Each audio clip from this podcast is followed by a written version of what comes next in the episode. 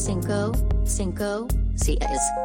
Grupo de Autoayuda de Dibujo el podcast. Minisodio, minisodio, minisodio. Hola, bienvenidos al grupo de autoayuda de dibujo. Mi nombre es Raúl Perdue y en esta ocasión tenemos minisodio, el minisodio número 40 y ahorita les digo número 48. Ya casi llegamos al 50. El episodio de hoy se va a tratar sobre...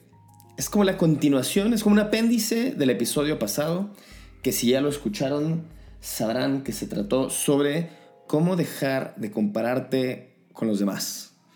Y cuando estuve haciendo la investigación la ardua investigación de ese episodio, este, encontré, encontré otras cosas que no lograron entrar en el episodio, pero que se, se nos hicieron valiosas como para que tuvieran espacio en otro lugar. Así que ese otro lugar es aquí en su minisodio de confianza.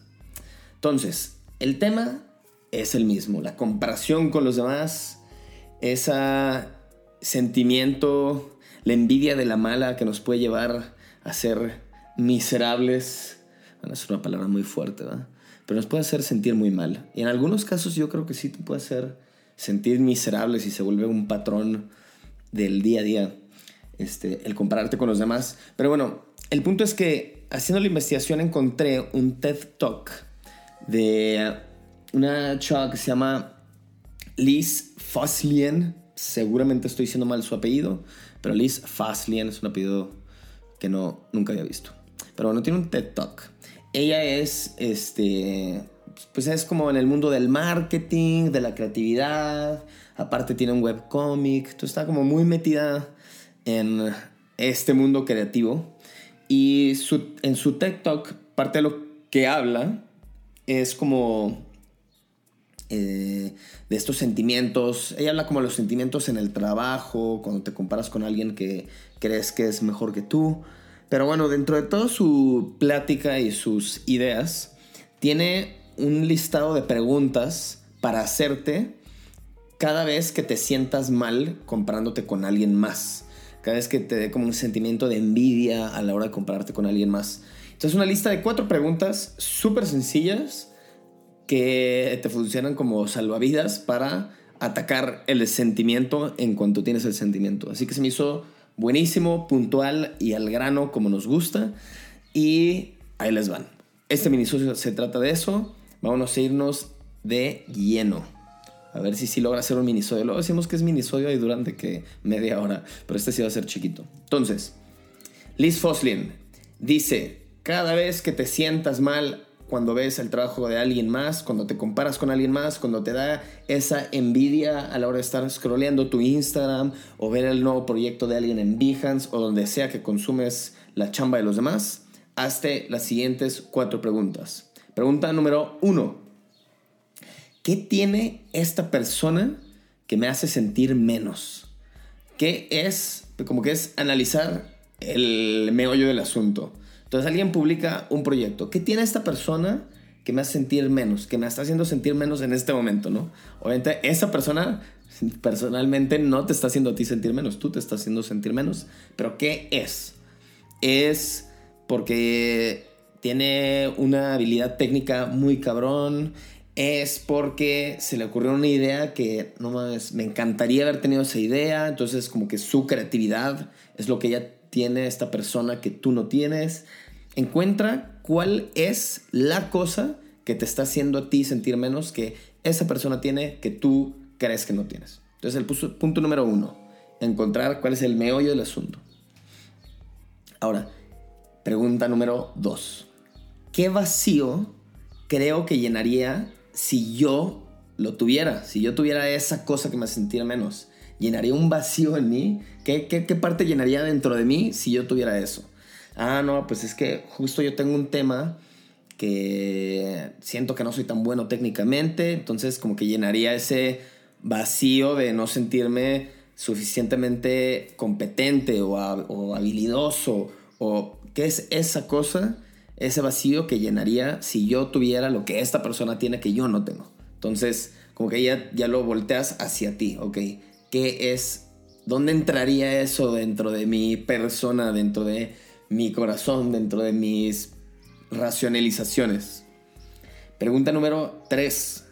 ¿En verdad quiero lo que esa persona tiene? Creo que esta pregunta 3 es quizá la más importante o donde, donde pasa el plot twist normalmente, porque quizá es como, por ejemplo, en el, creo que lo platicamos en el episodio pasado, alguien saca unas latas de cerveza super chidas diseñadas por esa persona.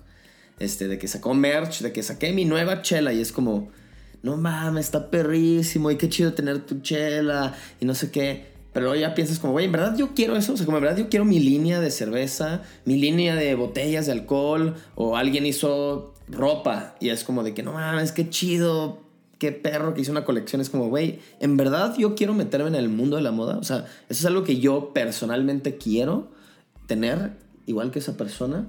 Esto pon o sea, llena el espacio con el ejemplo que te hayas encontrado la última vez que te sentiste así, ¿no?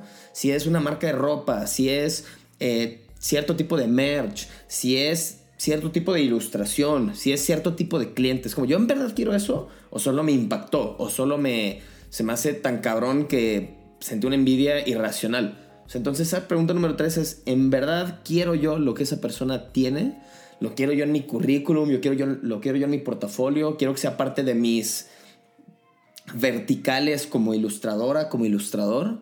Quizás sí, quizá no. Si la respuesta es no, pues ya te ahorraste la última pregunta y en esa pregunta número 3 te das cuenta que, ay cabrón, solo me dejé llevar por el sentimiento y la neta, la neta, no va más allá de lo visceral, pero ya, ya pasó.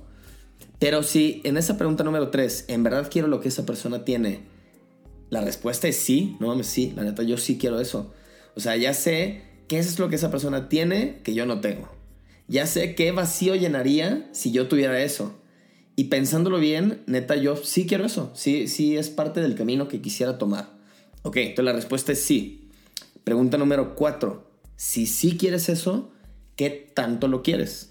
¿Vale la pena tomar acción para yo conseguirlo? Y entonces esa última ya es como la que cierra el trato o no lo cierra, ¿no? Entonces como la neta, sí le quiero entrar al mundo de la moda.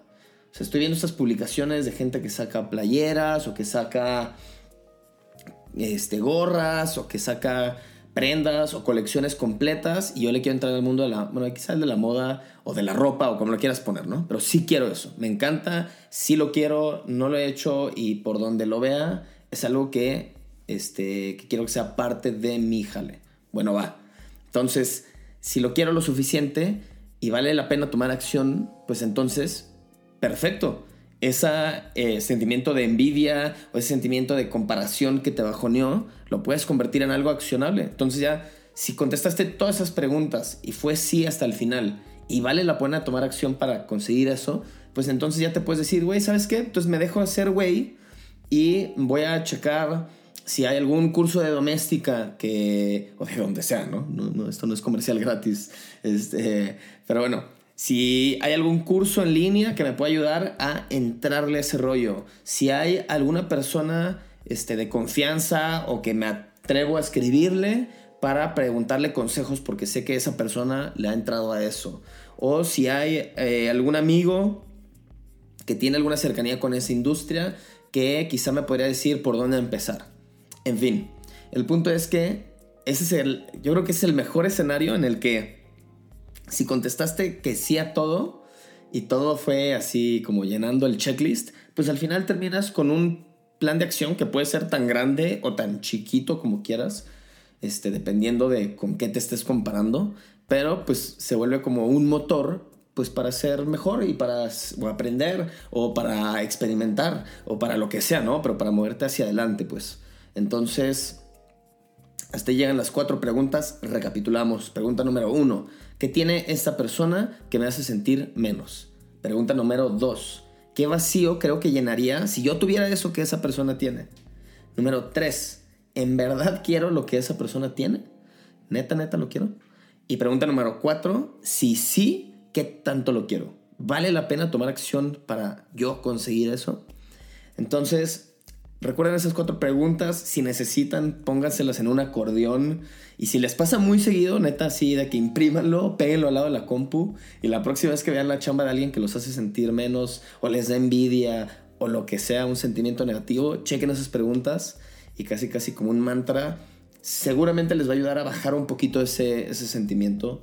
Y como que hacerse la costumbre a a no estar cayendo en, ese tipo de reacciones que a veces son muy involuntarias, ¿no? Reaccionar así y compararte así, pero pues al final te terminan dando en la madre y te sientes peor. Así que espero que les sirvan esas preguntas. Yo nunca las había visto y cuando las leí dije, güey, esto 100% me sirve. Así que ojalá les sirvan a ustedes también. Hasta ahí llega nuestro minisodio, más no sin antes cerrar con nuestra querida sección de Link de Amigos. Y en esta edición de Link de Amigos tenemos a César Canseco, que su arroba en Instagram es arroba canseco, canseco así como suena con S, canseco.ltd, como limited, canseco.ltd. Este, a César no lo cotorreo en persona, pero desde hace ya un ratillo sigo su trabajo en Instagram. Y él está basado aquí en CDMX y hace ilustración que cuando, cuando lo pensé para este episodio porque justo cuando conocí su chamba me quedé de que no mames. O sea, como que lo que primero que sentí fue de que no mames, está demasiado chido. No mames, qué envidia. Así de que Neta, y hasta la fecha todavía como que a veces veo su trabajo y digo, no, es que qué pedo, güey. O sea, quiero hacer cosas así, pero justo como que no, yo no conocía estas preguntas antes, pero justo como que con el tiempo, como que logré apreciar su chamba por su chamba, sin sentimientos de, de envidia o de sentirme, más que envidia, de sentirme más chafa, porque neta, Canseco tiene un chingo de cosas muy chidas. Su paleta de color es pasada de lanza, tanto en digital como en análogo. Tiene, creo que lo que más me gusta a mí es, maneja unos como volúmenes a partir de texturas que me vuelan la cabeza. Así, me vuelan la cabeza muy cabrón. Eh, creo que yo al menos no conozco otros artistas que, que manejen como ese tipo de, de sombras y volúmenes a través de esas texturas. Sí, parece como entre aerógrafo, grafito y... ¿Para qué les invento? Neta no sé. Soy muy malo escribiendo cosas técnicas. Pero chequen por favor su trabajo. Es increíble tanto lo comercial que hace para clientes como lo personal. Y en distintos formatos, este güey la parte muy, muy, muy cabrón. Este, así que como que es alguien que he aprendido a tomar cosas que creo que yo sí quiero para mi trabajo y que siento que de alguna manera puedo aprender de él y aplicarlo a mi chamba y otras cosas que pues sé que nomás pues no van con mi línea gráfica y ni pedo. Me seguiré sorprendiendo por las cosas bien chidas que hace, pero que al final pues ni, ni van con mi línea gráfica ni, ni quiero forzarlas en mi línea gráfica. Así que pues así lo dejo en paz. Así que ya ahorita veo su trabajo y solamente me emociono y se me hace súper chido y se los recomiendo muchísimo. Vayan a darle amor. Así que ahí cerramos el episodio. Espero que les sirva, espero que su tendencia no sea a compararse muchísimo con los demás y a bajonearse al respecto. Y si sí, que estas preguntas de este episodio les sirvan.